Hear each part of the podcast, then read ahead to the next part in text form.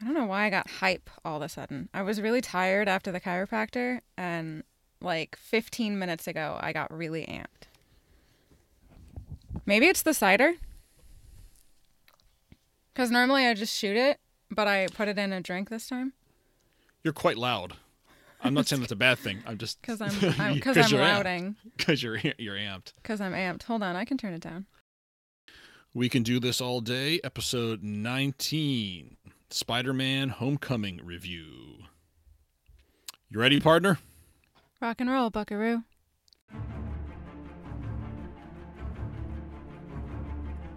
Hi, this is Mark, And this is Emily. and, And we, can, do, this, all day. A podcast where we review all the movies in the Marvel Cinematic Universe. We'll go through each film in the MCU chronologically and discuss our overall impressions, things we liked, things we didn't like, everything in between. We hope you'll tune in and stay with us till the end of the line. Well, by the time most of you are listening to this, I pretty much guarantee it will be 2022, so Happy New Year, everybody. Hope your holidays went well. Hi, Emily. Hello. It's only been like about four weeks since we actually recorded a show, but for some reason it feels a lot longer than that. Well, those holidays, they get you. And hopefully, hopefully, what you're listening to sounds of reasonably good quality, or at least, you know, somewhat equal or on par with what you're used to, because I edited this thing. So, yay, yay me! Thank you, thank you. So, we've been gone for a little while, uh, but we are back I know we're not doing MCU news, but we should mention in our timeline, Hawkeye is currently running. And it's great. We have just we just yeah episode as of uh, as of we're recording this episode on December the third, so the third episode of Hawkeye dropped this week's. It will you know of course be done by the time y'all are listening to this. I'm having a really good time. This might even be my favorite show so far it's in all the Marvel shows It's really, really good. because I love I love Falcon and the Winter Soldier. That was my favorite going into this one, but Hawkeye is kind of rapidly taking over the number one spot. It's just it's just just just too darn good. I like it because I've never seen myself in someone so much as in Kate Bishop. Kate Bi- Kate Bishop, the living embodiment of Emily Griswold. Emily Griswold with a bow and arrow. Truly, though, a bow and arrow and a really sweet penthouse in New York. You need uh you you don't you don't have pizza cats though, do you? No. You have if you they ate have- pizza, they would probably die or get very have- sick. you have uh Christmas tree climbing cats or one well at least one Christmas tree climbing cat. It's both of them. We are plowing through phase 3 of the Marvel Cinematic Universe. And so tonight we provide our review of Spider-Man Homecoming, which opened in US theaters on July the 7th, 2017. It stars Tom Holland, Robert Downey Jr., Michael Keaton, Zendaya, Jacob Batalon, Marisa Tomei, Jon Favreau, Laura Harrier, Tony Revolori, Bokeem Woodbine, Donald Glover, and Tyne Daly. The movie was directed by Tom Watts. Watts was a relatively unknown director, having only directed two feature films at that time Clown and Cop Car, neither of which really did anything. He's now become a staple of the MCU, having also directed this film's two sequels, and he's going to be directing the MCU reboot of Fantastic Four, which, as I've said on numerous occasions, I'm very much looking forward to seeing. Story by Jonathan Goldstein and John Francis Daly. They also contributed to the screenplay along with Jon Watts, Christopher Ford, Chris McKenna, and Erik Sommers. At the box office, on a budget of $175 million, the film grossed over $880 million. That may not be a billion dollars, but it's certainly not chump change either. And that puts uh, Spider Man Homecoming squarely in the middle of the MCU box office rankings, just above Guardians of the Galaxy Volume 2, which we will be reviewing next time, and just below Thor Ragnarok. The road to making this film was a very long one, primarily because the first hurdle was getting the Spider Man character into the MCU in the first place. Give you a little bit of comic book history here. Many, many years ago, decades in fact, there was a time when Marvel Entertainment was not the money making juggernaut that it is today. In fact, they filed for bankruptcy back in 1996. But even before that, not expecting their properties to become what they've become thanks to the MCU, Marvel sold off the film rights to pretty much whoever wanted them at the time. That's why the film rights to Spider Man got bought by Sony, X Men and the Fantastic Four went to Fox, The Incredible Hulk went to Universal, etc., etc. Marvel got the rights to the FF and the X Men when uh, Disney bought Fox. Universal apparently still has rights to any standalone Hulk movie, which is why Hulk is allowed to appear in all these other MCU things, and that's why they're allowed to do a She Hulk show on Disney Plus coming up later this year. So that just left Spidey, and it was very unlikely that Sony was going to give him up. He's arguably the most popular and recognizable of all the Marvel Comics characters, and his previous films with Tobey Maguire and Andrew Garfield, despite some mixed quality issues involved in those films, had made them a ton of cash. Long story made short, Sony Pictures and Marvel Studios came to an agreement in early 2015 to co create and co produce a new Spider Man film, with Sony having full creative control, as well as control over marketing and distribution. They agreed to introduce the character in an earlier MCU film, which of course turned out to be Captain America Civil War. Tom Holland was cast, and the rest is history. I don't think Emily and I have made a big secret about the fact that this is not one of our favorite Marvel movies. And I've for a while I had a hard time articulating exactly why that was the case for me until I started reviewing the film for this show. I had always just simply never really liked it that much, but now I think I can explain why. I think. First off, the pacing. There's just, I don't, to me, there's just something really off with the pacing in this movie, especially with regard to most of the action sequences. Everything just tends to happen very, very quickly and the characters talk over the action, trying to explain things just a little too fast for me to keep up. For example, I think two of my least favorite scenes in the movie are when Peter's being dragged through the street after he leaves Liz's party, and the fight on the plane at the end of the movie.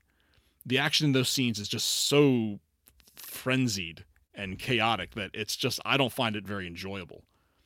The Washington Monument scene, by contrast, is much easier to follow because there's not all this constant, you know, crashing of things and things blowing up everywhere. Second of all, while I understand how this movie necessarily had to be a high school slash teen movie because Peter Parker is a teenager and, you know, that's his life, in a way it almost takes away from the more dramatic, higher stakes stuff, you know, like like dealing with the vulture they, they do all the high school antics and the teen angst stuff really, really well. They really do. Don't get me wrong. But at times, it feels like all of that was done at the expense of the more kind of comic booky action danger plot stuff. It feels like that part was much more rushed or watered down. Having said that, I I love Tom Holland as Peter Parker, and I love Jacob Batalon as Ned. I love Zendaya as Michelle. I love Michael Keaton's performance as Adrian Toomes, even though I have some quibbles with how the writers and producers handled his motives for doing what he does, and we'll get into that later in the show. I don't know, maybe Spider Man Homecoming is a good film, but it's only a mediocre Marvel movie to me. I didn't think too deeply about why I don't like it. Like when I was writing my notes, I would watch a part and then I would read ahead in the plot that you had written and think, okay, yeah, I don't have anything to say, and I would just let the movie run. Like, I didn't have anything to add. It wasn't interesting. And I've never really thought it was interesting. I was actually really disappointed in this movie because I wanted mm-hmm. it to be good. Yeah. Because I I really liked Andrew Garfield's Spider-Man. Yeah, I did too. Like over Tobey Maguire, I thought the Tobey Maguire Spider-Mans were kind of dumb. Someone's to come after me for yeah. that. But I liked the Andrew Garfield movies and I thought like you know, a cute, sort of pitiful looking teenage white boy, I can do that. But there was just something about this movie that wasn't that good.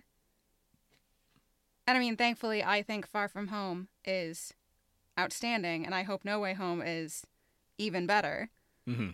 But this one, I was just like disappointed. No, I agree. That was I remember. I actually I, I, I fell asleep during this one in the theater. I saw it on opening weekend, and I know there were a couple points at which I dozed off, and I you know I still remember kind of walking out of there like oh, oh, oh okay you know I, I didn't hate it, but it's like it was just it was just kind of and then I remember rewatching it. I didn't see it again in the theater, but I remember, you know, getting it on on you know Blu-ray or whatever three or four months later, and I watched it again. And I've seen the movie like I've seen the movie like ten times in the you know like four and a half years since it's been out, and it's like I keep keep wanting to find something in it to make me go, oh, I get it.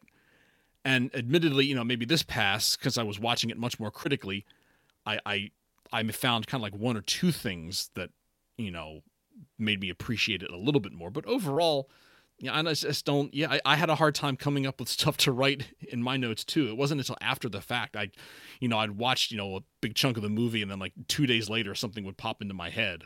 And like, oh yeah, I guess I could talk about that. I had kind of thought about that, but but it was kind of like you know there wasn't like a whole lot of urgency at the time to comment on it, and that yeah. probably you know so we both had that feeling, so that probably says something. It was just kind of boring. Like there was so much plot, there was so much happening, but it, like nothing happened. Y- yeah, that's a great time. way. That's a great way to describe. There's a lot happening, but at the same time, nothing happening, and it just kind of feels like it was kind of like yeah, we kind of get the the you know the the funny John Hughesian kind of you know high school antics stuff, but then there's this bit with the vulture and stolen weapons and you know all these these you know stuff blowing up and uh, yeah and the, I kind of just kind of got lost and you know and there's you know Tony Stark is in there and you know you know you can argue you can make an argument you know what the hell is he doing and then it becomes and the Tony Stark show which you know I have a problem with. Becomes the Tony Stark show for you know a couple sections of the movie and but but anyway so bottom line you know neither Emily or I particularly like this movie but it's the MCU and we review those movies so we're here to talk about it I have it in my I mean in my rankings, you know, we've got there now was it 20 was it 25 including Eternals? I can't remember now. I think it's 25. I think it's 25 now. I've got uh it might be 20 Yeah, I think it's 25. Um so I've got this like way the heck down at 23. It's like just above Incredible Hulk and just below Iron Man 3. So, it's it's pretty it's pretty low on that list. I have it at so I guess I should preface this with my lowest ranked movie right now is number 20 because I'm gonna push things back. I didn't want to give anybody the last worst spot because I would have felt bad if I just straight out of the gate said Incredible Hulk's the worst MCU movie. you know, I want to give it a chance. And you haven't you haven't seen all of them yet. Yeah. So. And so I put Spider-Man: Homecoming at 14. Um, Captain Marvel is at 12 for reference, and then Iron Man 3 is at 15. Mm-hmm. So okay. There's nothing in the 13 spot yet. Yet. It'll get there. And we're going to dive right in. In the aftermath of the Chitauri invasion of New York, as seen in Avengers, Adrian Toomes' salvage company is contracted to help clean up the city. They find a considerable amount of alien technology during the cleanup. Unfortunately for them, their salvage operation is taken over by the newly formed Department of Damage Control, a joint venture between Stark Industries and the federal government they are ordered to cease operations and turn over any sensitive equipment or technology that they have salvaged.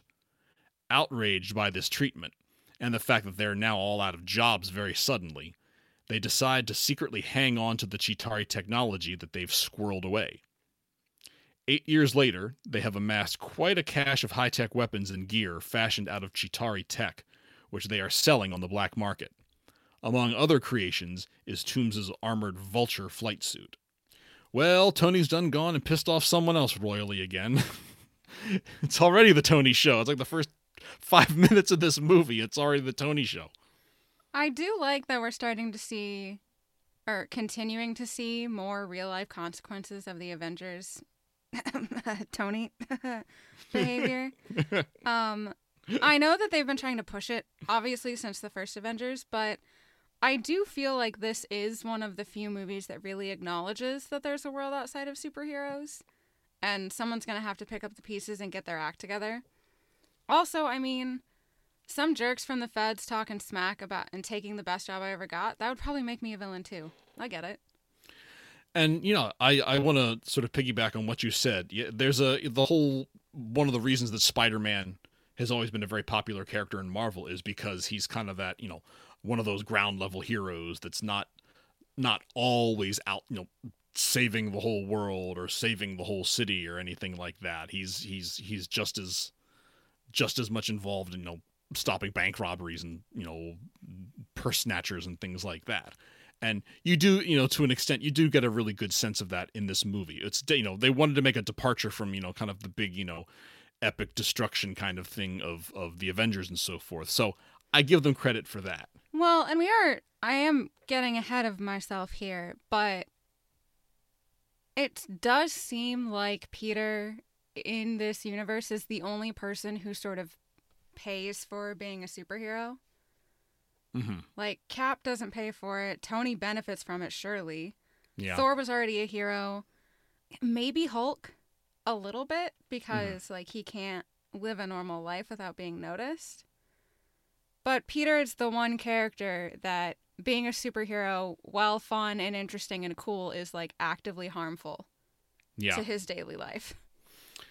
and that's you know and that's always going to be that's just that's how Peter Parker is. The you know they he ref, they refer to it in the comics as the Parker luck.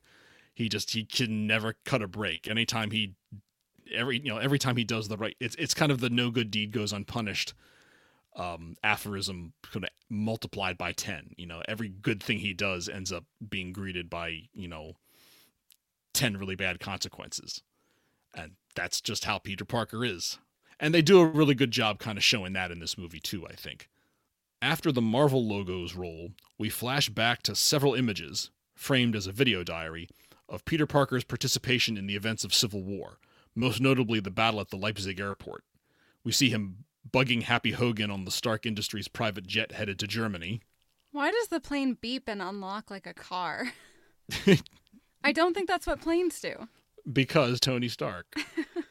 we see his excitement as he gets the Tony upgraded Spider Man suit, and we see glimpses of the airport battle from Peter's perspective. Upon his return to Queens, he's excited about his next mission, but Tony tells him he's not ready to be an Avenger just yet. He tells Peter that Happy will call him when they're ready for him. If any movie in the MCU makes Tony a completely unsympathetic character, it's got to be this one. Yeah, I'm going to talk about that a little bit more later, so I won't say a whole lot more now, but I agree. All I can say after this is that after having done not one, but two Spider Man origin stories, I am so thankful that Sony decided to spare us Spidey's origin story in this one. Everyone already everyone already knows he was bitten by a radioactive spider by now, and you know, I, I don't need to see I don't need to see Uncle Ben die a third time. I I don't care about great power and great responsibility. I'm really am thankful that they just decided to jump in there and assume everyone knows how that all got started. Two months later, Peter is still waiting for that call from Happy. He's been going about his days as a as a student at Midtown School of Science and Technology, hanging out with his best friend Ned, his new friend Michelle, ogling a girl he likes, Liz, and going about the neighborhood as Spider-Man after school foiling various petty crimes and giving directions to lost old ladies. I wonder if maybe one of the reasons this movie isn't my favorite is because to me it relies too heavily on the fact that he's a high school student. I know he's still in school in the next movie, but they're on vacation, so I think it's different. And ideally, I'd like to never set foot in a high school again. Um, but that being said, I do like his academic decathlon team, especially that kid who uses the bell as a punchline to his jokes. And doesn't the teacher say, like, we don't use the bell for comedic pers- purposes? but that's funny every time. Additionally, another favorite moment in this movie is during this sort of showing his regular life is when he's at the bodega and he's ordering his sandwich and the guy starts to talk about Aunt May in Spanish and Peter replies back in Spanish. And the guy gets all like New York mad. TM. Yeah. That's very that's that's that's a very that just strikes me as a very Peter Parker thing, and so I really did enjoy that. And it's a very New York sort of thing too, I suppose. But yeah, the bit with the bell is funny. Like, yeah, and I got a hot date with Black Widow. Ding, that is false. Those are funny every time. I think the high school, you know, the John Hughes film thing is is kind of a double-edged sword. On the one hand, it it lends us a, a perspective that we've never seen in an MCU movie before, which is, you know, always refreshing. But on the other hand, while we may not have seen it in the MCU before, we've seen it in other places for sure. You know, the, everything from Buffy the Vampire Slayer to, you know, for those of you who watch, you know, the CW's uh, DC DC comic stuff, the, the the new Stargirl show, which I actually really do like, is kind of the same thing. uh, probably done better. And for me, somehow, you know, the juxtaposition of high school and the grown up problems of the MCU, I don't know, for some reason it's a little jarring in this movie. Plus, it seems to lend itself too much to the, you know, the fast paced, people talking real fast and madcap antics of, you know, of kids kind of tropes that that just personally don't resonate with me. One evening, however, he foils a bank robbery by a group of men dressed in crappy Avengers masks and wielding some very high tech weapons. He calls Happy to let him know, but Happy is too busy overseeing the final move from Avengers Tower to the new compound in upstate New York and blows Peter off. Peter's backpack containing his clothes, which he webbed in an alley before starting his patrol, has been stolen, so he sneaks into his bedroom at his Aunt May's apartment.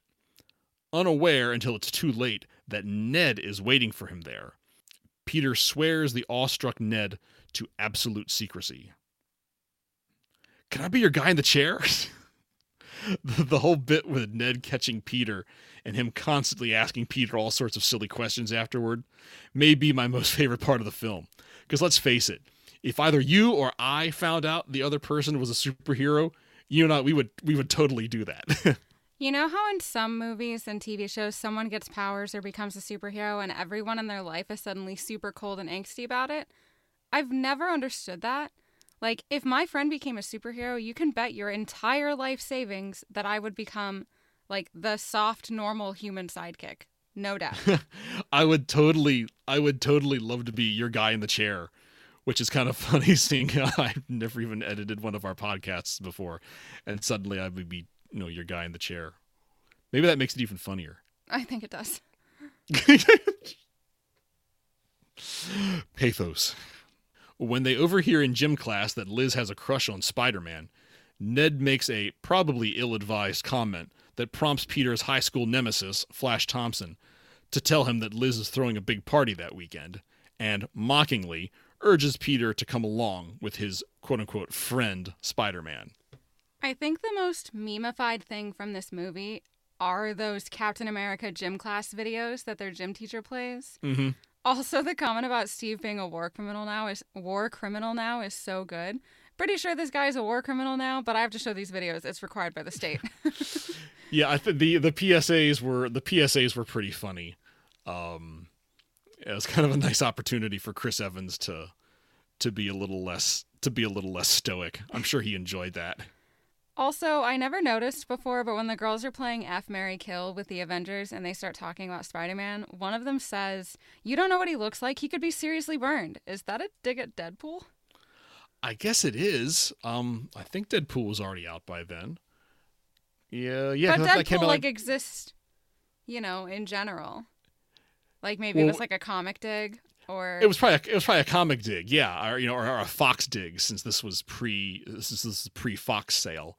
But uh, yeah, that's that that that could be that could very well be a dig at Deadpool. Peter and Ned go to the party. Peter is wearing the spider suit under his clothes, and he discreetly leaves to figure out a way for Spider Man to make an appearance at the party. Ned, Spider Man isn't a party trick. I'm just going to be myself. Peter, nobody likes that. Ouch, Ned. Like, I know what he meant. I know he meant well, but still. The truth hurts, doesn't it? While outside, he spots a strange blue explosion in the distance and closes in on it to investigate. He discovers two members of Toomes' crew, Jackson Bryce, aka the Shocker, and Herman Schultz, attempting to sell alien tech based weapons to local criminal Aaron Davis. Peter intervenes and ends up chasing Bryce and Schultz and their van throughout the suburbs, causing significant damage along the way. He's about to catch the van when Toomes arrives in his flying vulture suit and grabs Peter. He drops him in a nearby lake.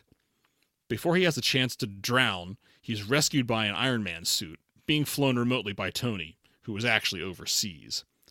Despite Peter's protestations, Tony urges him to not get involved with the Vulture because he's getting in way over his head with such heavy duty criminals. While making his way back to the party, Peter finds the active remains of one of the weapons being hawked by Bryce and Schultz. I really found this scene anticlimactic. There's just something to me not funny about watching a not yet ready Peter get ridden roughshod over and being, you know, cluelessly bounced around like a rag doll. I kind of feel like we've seen this before, you know, like uh, like maybe the airport fight in Civil War. Toomes, Bryce, and Schultz return to their base, where Toomes confronts Bryce about using the weapons indiscreetly out in the open. Bryce blows him off, so Toomes kicks him out of the crew.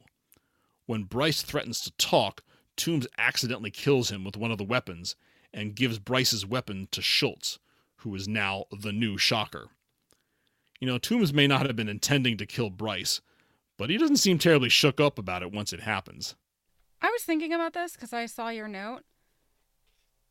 I don't feel like it was an accident. like, I know he sort of plays off the, like, oh, I thought that was the anti gravity gun. But what's the anti gravity gun going to do when you don't want the guy to talk? Like, I don't think it's going to torture him really. It's just going to discombobulate him.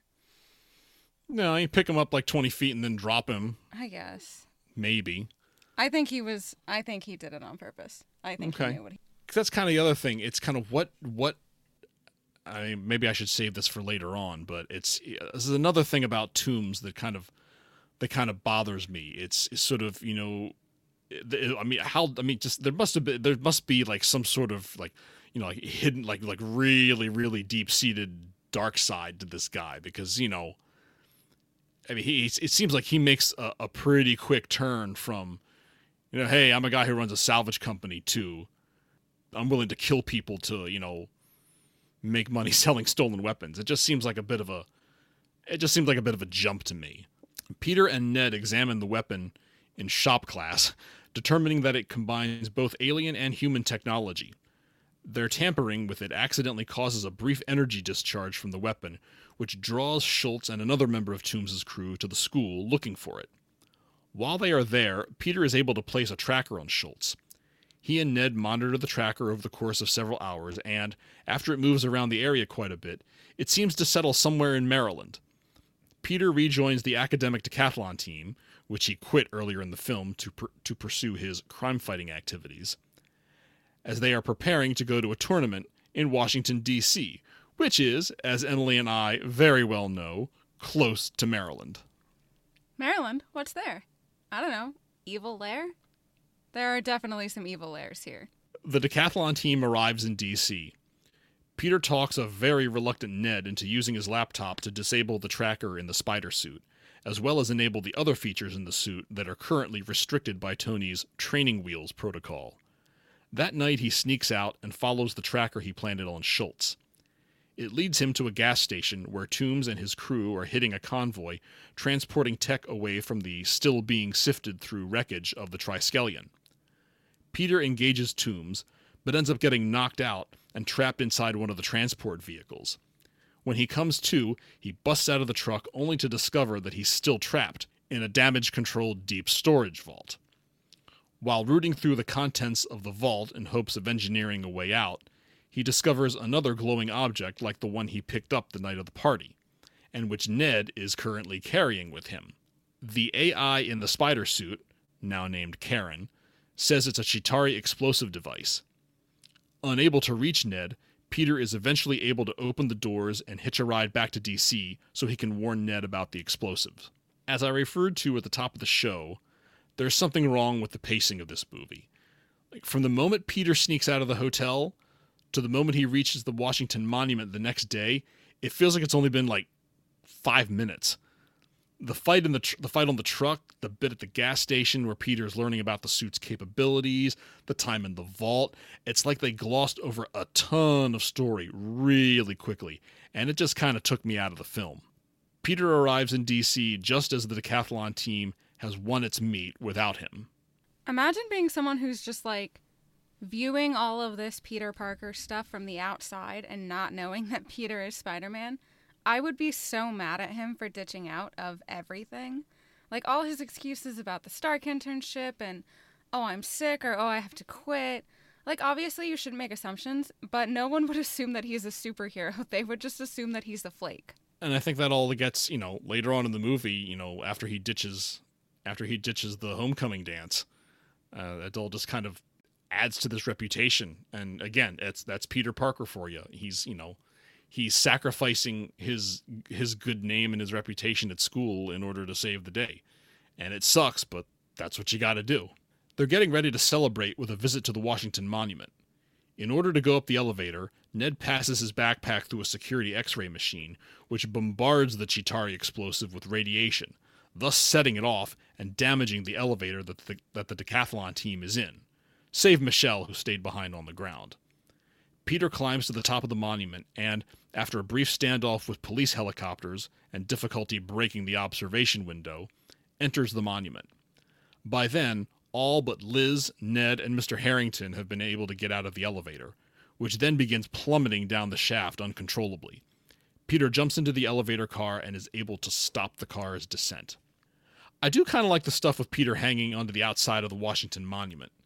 He's hesitant because he's never been that high up before, and, and the way they shoot the scene, you really do get a sense of just how high up he is. And I don't know, I mean, I'm a little afraid of heights, so I found it a, a, just a tiny bit frightening myself. I do have a little bit of a hard time believing that he's scared of heights. He's Spider Man. You know, like in New York City, of all places. Our buildings in DC are pretty puny compared to the buildings there, and I would know I was just there two weeks ago, and those buildings are distressingly tall. Also, with how long the Washington Monument was closed after the earthquake, imagine how long it's going to be closed after this. Well, I'm trying to think, you know, you see him, you know, sort of swinging through the city, but it's not like it's not like you see him, you know, shooting a web all the way up to the top of the Empire State Building or, you know, you know, you know, climbing up climbing up the Freedom Tower or anything like that. So, I don't know. I kind of I kind of sympathize with him. That's the top of the yeah i mean yeah most of our bu- buildings are kind of puny but the washington monument is one of the few sort of kind of tall ones and i'd be i'd be a little i'd be kind of scared if i was hanging on to the outside of that. With spider-man now the talk of the town after his heroics in dc peter and company return to new york. With karen's help peter is able to identify and track down aaron davis. Davis tells peter that he doesn't know who's in the vulture suit but he does know that he plans on having a meet with a buyer named mac gargan on the Staten Island ferry later that morning. Peter proceeds to the ferry and is able to apprehend Gargan, with the help of the FBI, who just happened to be there. But Toomes escapes. One of the Chitauri weapons malfunctions and cuts the ferry in two, very nearly killing everyone on board.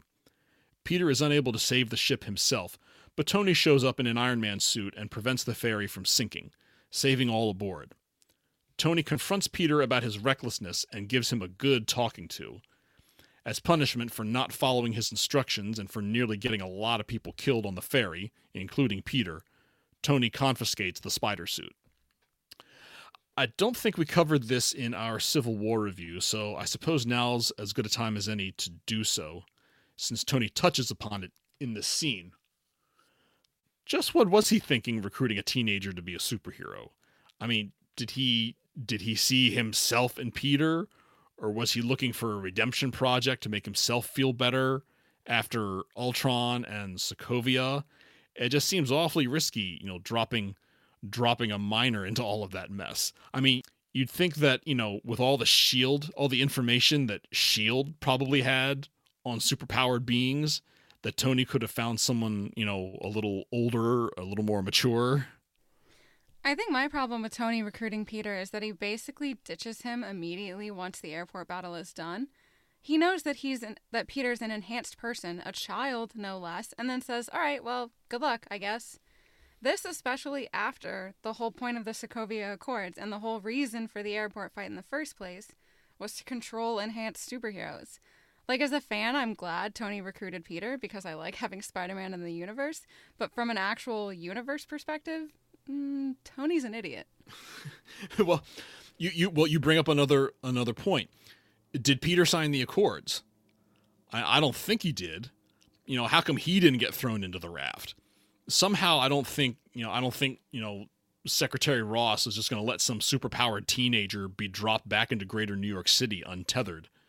I don't know. Maybe Tony like cut some sort of a deal with him to have the government leave Peter alone. I don't know, but it's just you know, the kind of it just seems like like Peter was able to circumvent the Accords, and you know, it was okay to bring him on this mission and then take him back to Queens, and that was the end of it. That just seemed really, really odd. Peter reluctantly returns to life as not Spider Man. He's not happy about it, but two positives result from it. One, he's paying more attention to his studies now, and two, he asks Liz out to the homecoming dance, and she accepts. We get the montage of Aunt May showing him how to dance and Peter watching a video on how to tie a Windsor knot. That's what I that's the kind of knot I use when I wear a tie. May drops him off at Liz's house the evening of the dance, and Peter knocks on the front door. It is answered by Toomes, who does not recognize Peter. Toomes is, as everyone has now figured out, Liz's father. He ushers Peter in, Liz's mom comes over to greet him, and eventually Liz enters the room. All the while, an extremely nervous Peter tries to act normally, but he's clearly not doing a very good job. His distractedness leads him to being inattentive of Liz, and she notices it. Toomes drives Peter and Liz to the dance, and in the course of the ride is able to deduce that Peter is Spider Man. When they arrive at the school, Toomes sends Liz in ahead of Peter so he can confront him, under the pretense of giving him the dad talk. He says he's letting Peter get away this time as thanks for saving Liz in Washington. But if he ever gets in the way of his business again, Toomes will kill him and anybody he loves. You know, I gotta admit, I did not see that coming when I first saw this film. If they're following the comic book narrative of Peter Parker never being able to catch a break, having the girl he's got the hots for have a criminal mastermind for a father is very much on brand. Yeah, I thought this was a really good twist in the movie. Of course, he's naturally terrified of meeting his date's father, but then he's also the baddie. And you're only 15, and you lost your fancy superhero suit. I'd be horrified. Peter walks into the school in a daze. He approaches Liz, who asks him what her father said to him. Knowing full well that he's throwing away at any chance of any future at all with Liz, Peter tells her, Gotta go. I'm sorry. You don't deserve this. He then runs off to his secret hiding place under his locker, where he dons his old homemade pre Tony Spider Man suit. No sooner does he leave the building when he's confronted by Schultz, who beats him senseless in the school bus parking lot. Schultz is about to finish him off when Ned, who wandered into the lot and found one of Peter's web shooters lying on the ground, distracts Schultz long enough for Peter to web him up. Peter steals Flash's car. Flash's dad's car, no less. and has Ned, his guy in the chair, locate his phone, which Peter left in Toomes' car earlier that night so they can track Toomes to his lair. When Ned relays to Peter the details of an all too brief phone conversation he has with Happy, Peter figures out that Happy is preparing to fly the last of the equipment out of Avengers Tower, and that Toomes plans to knock off the plane. And there's that pacing again. From the moment Peter takes off after apologizing to Liz, everything happens so quickly that I find it hard to keep track of what's going on. And this whole zany, frenetic pace with Peter kind of screeching whenever he gets into trouble, I don't know. It, it just kind of annoys me, and it just it just makes it harder for me to take the movie even slightly seriously. Peter arrives at Toomes' lair and confronts him. Toomes tells Peter that he does what he does for the good of his family, and because otherwise people like them are stuck with the table scraps of the rich and powerful, like Tony Stark. Toomes then uses the vulture suit to collapse the building on top of Peter, leaving him for dead. Toomes then flies off to intercept the flight leaving Avengers Tower. I really, really like Michael Keaton. I really do. I always have. But while I certainly think Adrian Toomes is one of the better MCU villains in terms of motivation and relatability, I don't necessarily consider him in the same echelon as, say, Killmonger or Loki or Zemo.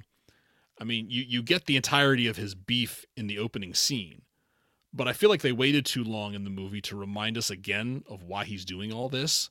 To me, he just kind of exists in the in between time as a run of the mill bad guy. Admittedly, a very well acted run of the mill bad guy, but run of the mill nonetheless. I'll just toss in my agreement here. 100% spot on. Oh, cool. Thanks. A seemingly defeated Peter manages to lift the rubble off of him and escape. I like this scene because it's the moment that Peter simultaneously makes two different realizations. A, that Tony was right and that he is in way over his head. I mean, just look at him trapped under that rubble. He's just he's so completely and utterly helpless under there. I mean, he's practically in tears. He's in such a low spot. And then B, despite that, he has to pull it all together and level up because, you know, the stakes are kind of high. And when he finally lifts that that HVAC or whatever that big thing is off of him, you're you're, you're momentarily awestruck. Like, you know, wow, this guy is really that strong. Um, the scene pays homage to a scene in a, a, a, couple a couple of panels in Amazing Spider-Man number 33, written by Stan Lee and drawn by Steve Ditko, the co-creators of Spider-Man, where Spider-Man lifts lifts a wreck building off of himself. I mean, he does have the proportional strength of a spider, and uh, to see that scene rendered as well as it was in this film was pretty neat for a comics fan like myself. This is going to be relatable to like one other person.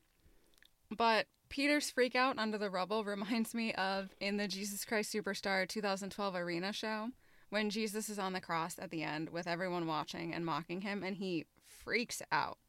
And it's so sad and you feel so bad for him. And Peter's obviously not Jesus, but I've always found um, Holland's Peter Parker to be really sympathetic without being pitiful.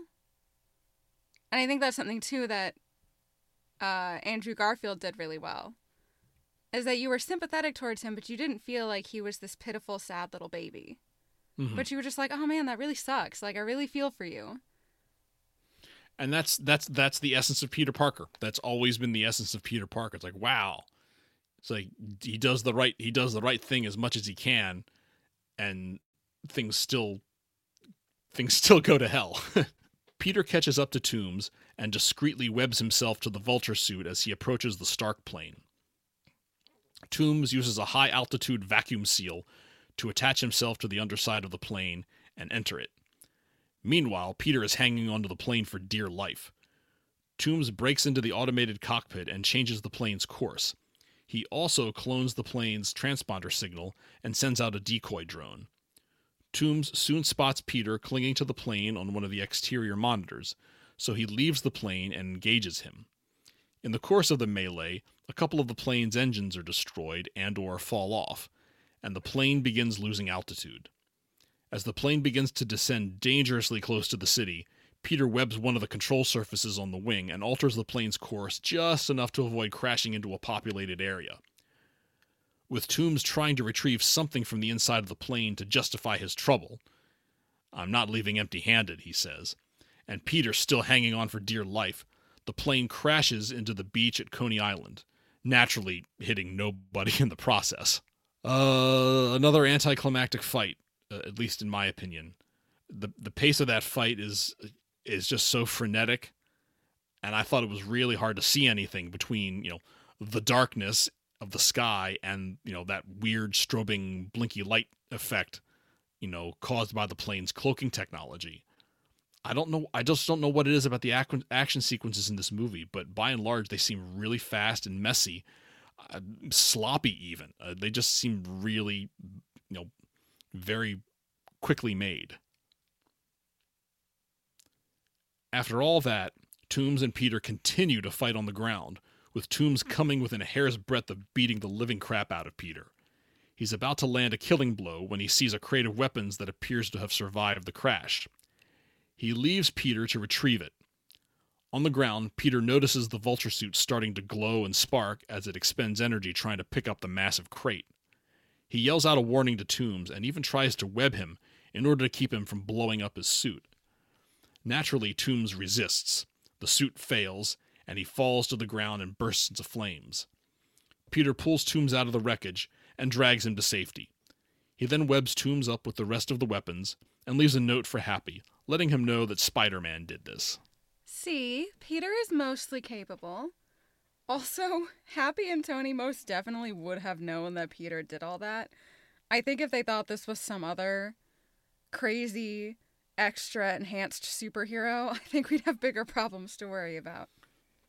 Well, I just think it's funny because you know this is this is New York City, the capital of Marvel superheroes, and Peter is the only one who spotted this, you know, is the only one who kind of was able to figure out on the fly that this plane is, you know, no pun intended, that this plane carrying weapons is about to be intercepted by a super criminal. But I was thinking since it's the vulture and Tony already told Peter to stay away and he knows Peter's not going to stay away. All right. Well, that's true. I can see that. When Peter and Ned return to school, he runs into Liz and her mom clearing out Liz's things. They are moving to Oregon. Her father doesn't want them in New York when his trial happens. Liz is disappointed in Peter for bailing on her at the dance, despite his numerous apologies. She says she hopes he straightens out whatever is going on with him. The decathlon team meets, having won the national championship. Mr. Harrington appoints Michelle to be the new team captain. She reveals that her friends call her MJ. And I suppose that was a clever way to give us MJ without giving us Mary Jane Watson. Bravo, Marvel, and Sony.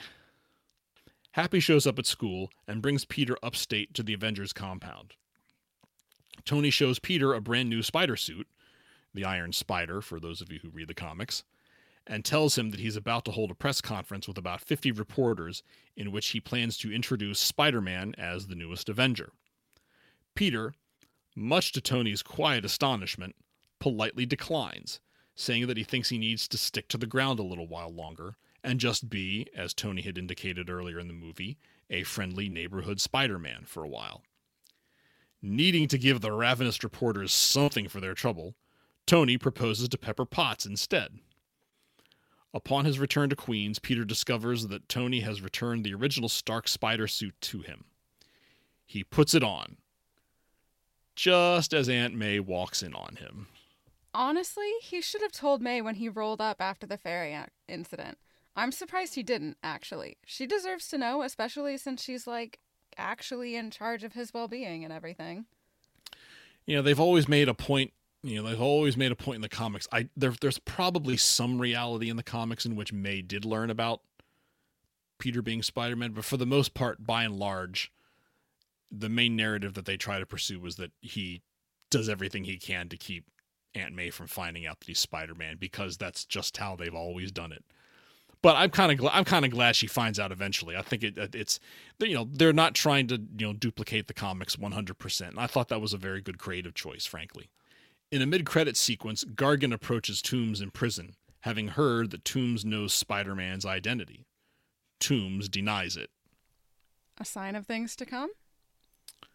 Mm, perhaps in the comics, Mac Gargan is the Spider-Man villain known as the Scorpion, and if you look on, him, I think he's got a scorpion tattoo, like on his neck or something like that.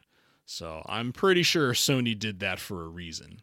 And of course, in the post-credit sequence, the audience gets trolled by yet another Captain America PSA about patience and how it sometimes leads to disappointment. For all those people who sat through 12 minutes of credits, hoping to see something really, really worthwhile and all they got was Cap. But it was funny. And that is our movie. This is the part of the podcast where we talk about characters and actors. Starting with Tom Holland as Peter Parker slash Spider Man. I really like Tom Holland, just in general. I think he's great as Spider Man. I think starting to see him in other roles where he's not, you know, baby no, no, no, no. You got to You got to say it. You got to say it like you did before. What did I say before? Said, you, your your Texas accent came out. Baby. Baby. Yes. You got to draw it out. No, but like he's. Thank this, you for that, by the way. In this movie, he is still baby, though. Like he's young and inexperienced and confused and angry and sympathetic and all of those things. And frankly, obviously, we haven't seen the third movie yet so we don't know. We'll know by the time we publish the podcast, but he is one of the better characters that you get to see grow purely because we start with him at 15 and he has to grow because of that. Like he he obviously can't be 15 forever. And I think obvi- you know, of course you get a lot more growth in between 15 and 20 whatever than you do between, you know, 40 and 50, I feel like, anyway. From my personal experience, I feel like there was a lot of growing between 15 and 20, whatever. There's a lot of growing between 24 and 30. But I just think he's cute. I think he's great. I still think Andrew Garfield might be my preferred Spider Man, but he did a good job. You know, comparisons to his predecessors, Tobey Maguire and Andrew Garfield, are almost inevitable. You know, when talking about Tom Holland, even though we're talking about three completely separate. Well, for now, you know, like you said, we haven't seen we haven't seen No Way Home yet. Uh, movie series, but I'm going to do it anyway to make a point. In terms of the geeky, put upon, down on his luck factor alone, Tobey Maguire makes a pretty good Peter Parker. But I thought he was a pretty bland, mediocre Spider Man. Andrew Garfield had Spider Man's sort of quirky, jokey, wise ass persona down pat. He did that really well. And I still liked him as Peter Parker, but you know, I kind of, I, I, I but you know, I, I, liked him as Peter Parker, but I didn't think he was great. I thought he was kind of so-so. At, at, at times, he seemed a little too old to me. Tom Holland is probably my favorite of the three because he brings balance to the two sides of the character. You get a good sense of him as the smart, somewhat awkward, but but not over the top awkward teenager who's trying to do right by his aunt May and grow into res- grow into a respectable adult, and yet you still get that he's a kid and that he makes all of the attendant mistakes that you know a teenager makes, and he has the expected lapses in judgment that you know that come with thinking you have ability and agency when you also happen to be lacking wisdom and maturity. I think I think he's just a really well-rounded, believable Peter Parker that way, and yet he's also a fantastic Spider-Man. Um, or should I say, he's an amazing Spider-Man. um, who jokes with the people he's fighting and spews out, you know, one-liners.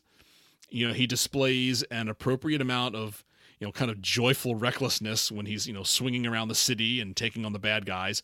I, I do get a little tired of kind of the whiny, sort of, oh my God, Mr. Stark, I'm in trouble kind of thing that, that he does from time to time.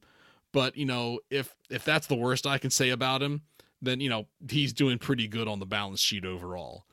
Um, plus it helps that, that Holland is physically very up to the task. You know, he's a, he's a dancer and you know it shows you know with all those you know all those flips and you know all that cool agility stuff that he does uh, i think he's i think he's a very very very good for this role. I will say you bringing up the whiny like mr stark help me mr stark stuff that earlier i said that i find tom holland's peter parker to be sympathetic and not pitiful. I feel like other people do read it as pitiful and I say this because when I read fan fiction that's like Tom Holland, Peter Parker, it's so hard to find a fic that can capture that. Like the sympathetic but not pitiful. Because 99% of the fics that have Tom Holland as the Peter Parker character, he is so pitiful, it's like cringy. Like you I can sense it in the first couple pages when I know that he's going to be just awful. And so I think that's one thing that the movies have been able to really balance, but for whatever reason, the fans can't really balance it. And maybe it's because they see him still as like this baby tiny child and they haven't realized that he's like a grown adult now. At least where we are in the universe. That's interesting that you say that because I just sort of uh, would assume that I would assume maybe I'm wrong, that fanfic writers, if they're writing a Tom Holland Spider Man story, would want to depict him as a sympathetic character despite all of the, you know, the oh my god, Mr. Stark, I'm in trouble. That you know, I, I, keep I keep harping on that, so I, I feel like I may be you know defeating my own point, but I don't know. I just, it's just interesting what you say about the fanfic because I just it just it just seems that it would be e- it seems that it would be easy for people writing Tom Holland Spider-Man fanfic to write him, or you know, not terribly difficult for them to be able to portray him as a sympathetic character and not just as kind of helpless and pathetic. Yeah, I don't know. You got me. I wish that he wasn't helpless and p- pathetic in fics because I would like to read better fics, frankly. Well, you know, well, you know, well, you know, maybe you need to write that fanfic. Mm. Maybe you need to write that one. I'm serious. Robert Downey Jr. as Tony Stark slash Iron Man. We can get mine out of the way real quick. I think he's a jerk, and I think he makes it the Tony Stark show, and that's one of the reasons why I don't like this movie. That's all I have. Thus, thus proclaimeth Go on with your The- triad that I can see in the notes here. the thus thus thus speaketh the gospel of Emily Griswold. Well, um, I, I I happen to know a lot of people who don't like these movie these Spider-Man movies solely because of the presence of Tony Stark. Um, they argue that the whole point of Peter Parker, the whole point of Peter Parker, is that he's always supposed to be on his own. He's supposed to be left to his own device. He's supposed to have been left to his own devices and wits to keep him alive. That's that's kind of how he is in the comics, not relying on Tony Stark to give him high tech suits in exchange for being his errand boy or whatnot.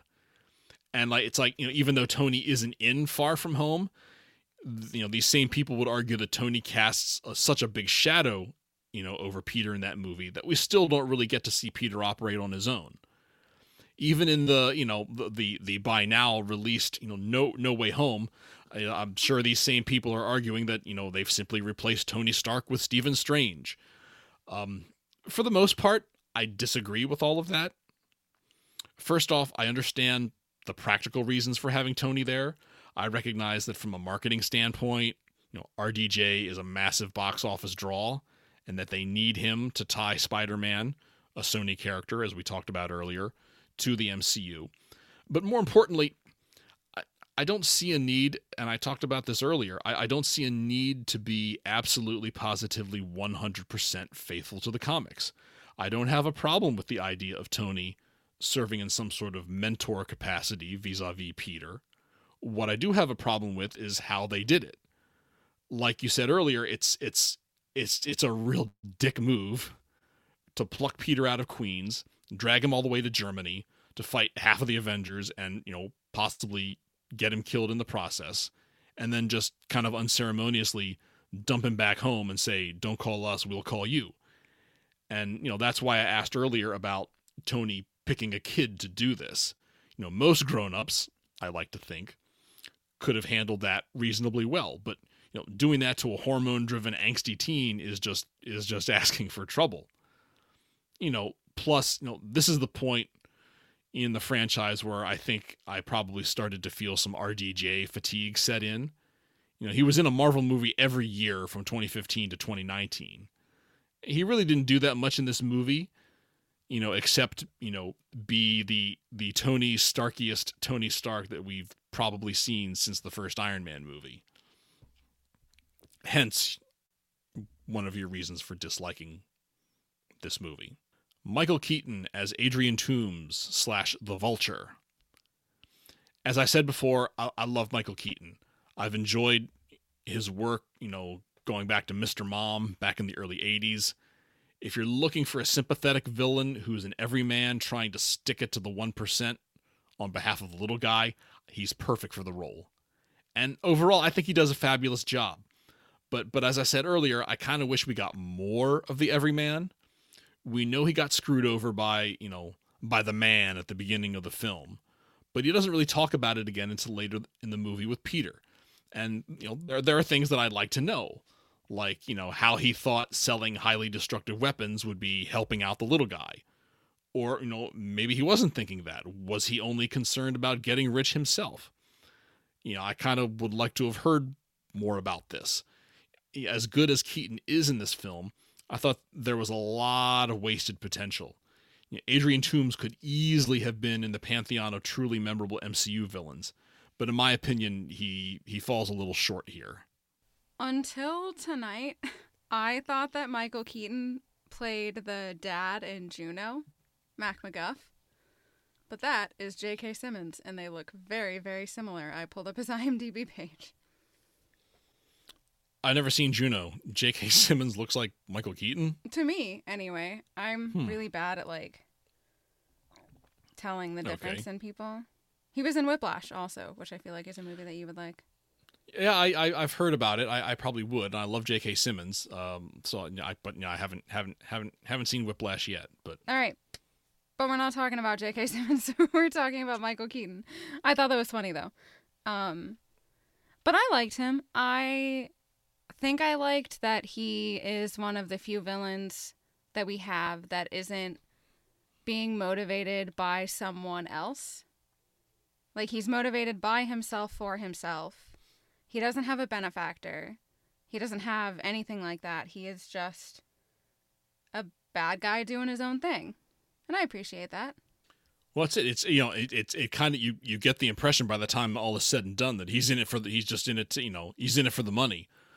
But I guess I kind of, you know, it's almost like we were kind. Of, I felt I felt kind of misled a little bit because it's kind of like we were, you know, it's almost like there was sort of this you know upstairs downstairs, you know, kind of fight the one percent kind of thing going on at work here when you know it's that's probably not that's not the case at all. He he he wants to get rich himself, and he seems quite you know, quite willing to step on anyone he can in order to do it. And you know, you have to question whether or not that makes him any better than the people than the people who screwed him over in the first place. Zendaya as Michelle slash MJ. We don't see a lot of Zendaya in this movie, but I think she does a great job right off the bat of conveying to the audience what kind of person Michelle is she, you know, she's this offbeat, do her own thing kind of rebel with a saucy and sarcastic attitude about a lot of things. And by the end of the movie, it's clear that she's being set up as a possible love interest for Peter. And I rather like that because, you know, after after Kirsten Dunst's Mary Jane Watson and Emma Stone's Gwen Stacy, Zendaya's MJ is kind of a, a breath of fresh air for me. I was a little worried, and this might be something again that I don't like about Homecoming versus the other two movies is that Zendaya MJ is kind of this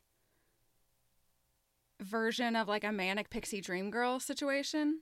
Like because she's so offbeat and because she's so, you know, she's talking about going to a protest and you know, reading the book about slaves building DC and not wanting to go up in the monument and all these like cool subversive things that make her this like idealized version of herself. And I think they handled it way better in the next movie, of course. But that was one of the things I didn't like about this movie is that it's like she could be fun and cool and witty without being manic pixie dream girl. Is manic pixie dream girl like one of those phrases that I that I just that gets used a lot in certain circles but I've just never heard of? Let me look it up. Here we go. Let's say you're a soulful, brooding male hero living a sheltered, emotionless existence. If only someone could come along and open your heart to the great, wondrous adventures of life. Have no fear, the manic pixie dream girl is here to give new meaning to the male hero's life. She's stunningly attractive, energetic, high on life, full of wacky quirks and idiosyncrasies, generally including childlike playfulness often with a touch of wild hair dye. She's inexplicably obsessed with our stuffed shirt stuffed shirt hero, on whom she will focus her crazy antics until he learns to live freely and love madly. The manic pixie dream girl may be featured as the second love in order to break the character out of the morning after. Yeah, she doesn't seem quite. She doesn't seem entirely like that to me. It's there a little bit though. It's there a little bit, yeah. but she's not. She's doesn't. You know, she's not. She's not f- really focused on Peter in that first movie, and she doesn't seem particularly. I mean, what you describe kind of sounds like you know, open your eyes to the world, and she seems very you know, kind of you know, she seems kind of jaded, you know, to me, you know, oh, we're being oppressed, you know. But it's also sort of like thing. the way I sort of usually read it is because she's so like she's doing things that no one would ever think to do, like she's subversive kind of thing and that makes her more idolized to the point that she's not a real person. Like, because it's a trope and because there's nothing more complicated under that, that she just becomes, she gets put on this pedestal. Like, the character, you know, the type, the manic pixie dream girl type gets put on a pedestal of being super special and different and zany and has to make everybody else zany too, but not too zany because she's the one who's special. Like it's just bad writing. what do you think? What do you think keeps what do you think keeps Michelle from completely falling into that? I think because she does sort of have stuff to do in the next movie, and I don't think she's. I don't think she's doing it to be zany because sometimes it feel like I don't know. Maybe I'm not explaining this super well. I just like it. I was worried that that would be how she would turn out Mhm. because of the way she acted in Homecoming, where she was like, "I don't have any friends. Like I'm too cool for that." Mm-hmm. But like should- cool and aloof, but like I actually really want you to pay attention to me because I'm special, kind of thing. Hang on. We should hang on to that, and we should come hang on to that and revisit that when we review Far From Home. That's interesting. Jacob Batalon as Ned. In a lot of ways, Ned is the perfect best friend. He's always got your back. You can tell him almost anything. He checks you when you're wrong about something. And like in any close friendship, he and Peter sometimes fight about things. But when it comes down to it, they have each other's best interests in mind. I think Batalon gives us kind of a wonderfully realistic best friend in Ned, and his friendship with Peter is, I think, easily one of the best things about the movie. Um, maybe one of the best things about the MCU in general. Um, you know, their wordless their wordless reunion at the end of Endgame is, I think, one of the most beautiful moments in all of the MCU. Marisa Tomei as Aunt May.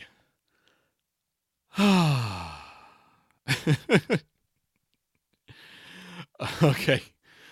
Seriously, um you know, just like I had no problem with Tony with with having Tony being a mentor, I thought it a rather clever idea to have Aunt May be considerably younger than she's been portrayed in the past. Uh, creatively, it opens up a lot of fun avenues for her. You think of you know the the waiter in the Thai restaurant flirting with her, and then you know, her relationship with Happy and Far From Home. And yeah, I mean, I'm not gonna lie, Marisa Marisa Tomei is still hot as hell at 56. 57 when you finally hear this, as her birthday is tomorrow, December 4th. Happy birthday, Marisa. She reminds me of one of my coworkers who's like just really bouncy and fun and like wants to be sort of not like the life of the party, but wants to be at the party for sure. Jon Favreau as Happy Hogan. It's Happy Hogan. Again. I don't have a whole lot to say. Um, Jon Favreau is really good at showing his annoyance at having to be Peter's minder. He'll have a lot more to do in Far From Home, and that's kind of pretty much all I have to say about that. Laura Harrier as Liz. Emily, did you know that Laura Harrier is older than you? She's 31. And, you know, God, she she honestly and truly looks like she's 15 in this movie, and that was only a few years ago. Um, what can I say? She she really does remind me. She reminds me of girls I've had crushes on in the past when I was a kid. You know, kind of smart and pretty with with a certain sense of you know unattain- unattainability about them, but you know, but very kind at the same time. I liked her. I just can't stop thinking about like how much it would suck to have your dad be a supervillain. And like an arguably not great one at that because he loses pretty catastrophically in the end. It's funny you mentioned that because I was I was wondering, you know, do you do you think do you think you know do you think Liz and her mom know what Adrian has been up to all this time? Do you think they know what he does, or is it kind of like this? You know, is it kind of like you know, uh, like a you know, is it like you know, Car- you know, Carmela Soprano, where she just kind of you know, kind of kind of quietly sort of feigns ignorance and looks the other way, or could they be honestly, or, or could it be that they're completely clueless and they have no idea that they're that this per their their husband slash dad is you know selling weapons? I think the mom probably knows for sure, but I don't think Liz knows. And I feel like the mom knows because you kind of have to know at some mm-hmm. point. Tony Revolori as Flash Thompson. Every Peter Parker needs a Flash Thompson to bully him around a bit. But unlike past portrayals of the character, this one isn't a jock, and I thought that was a really interesting choice. It's clear he comes from wealth and privilege, and he clearly uses that as a basis for his abuse of Peter in some ways.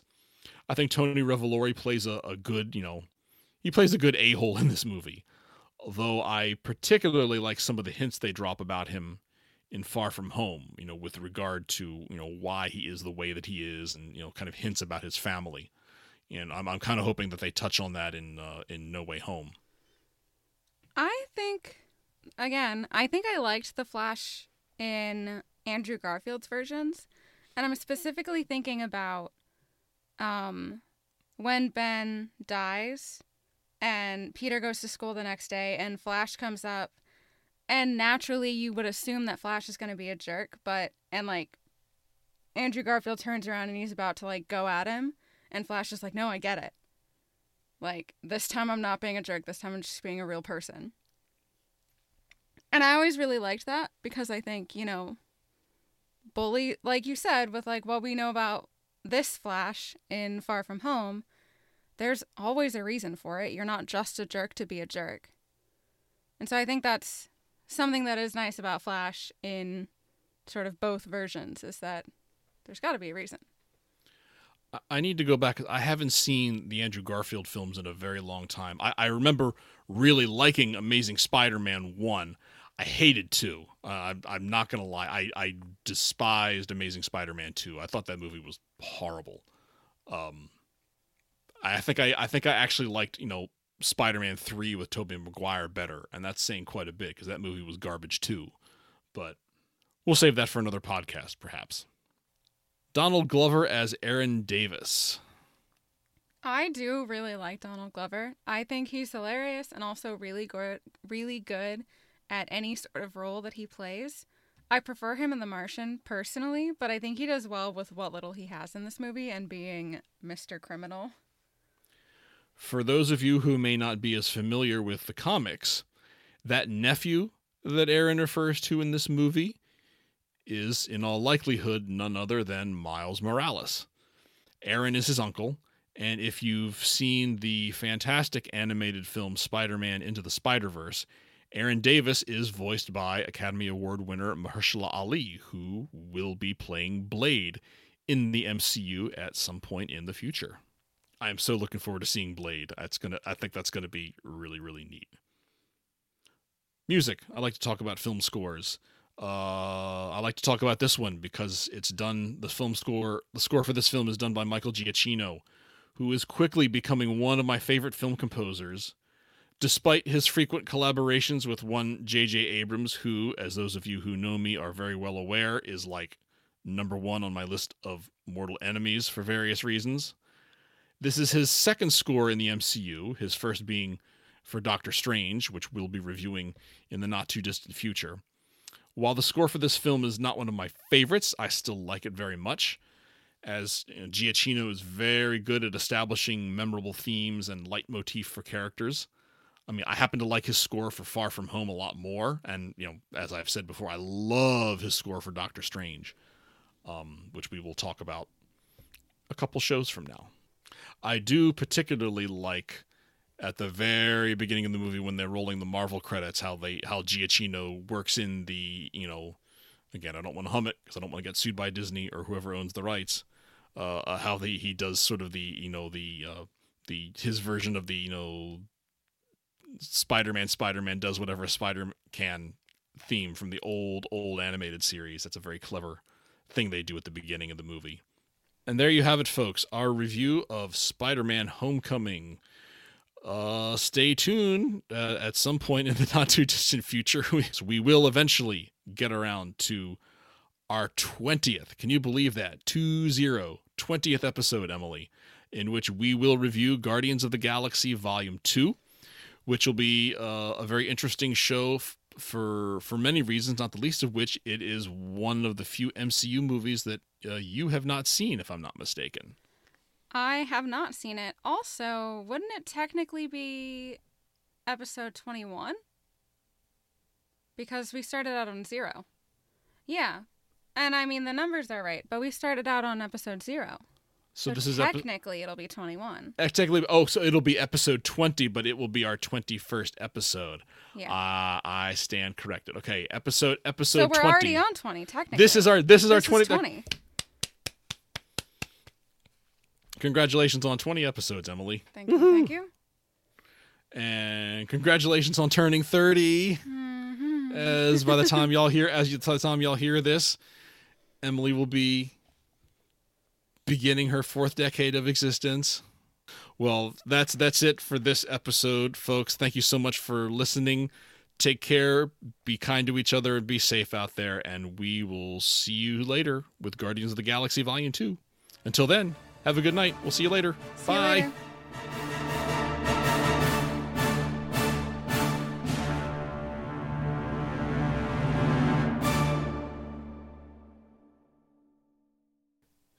That's a wrap. Uh-huh.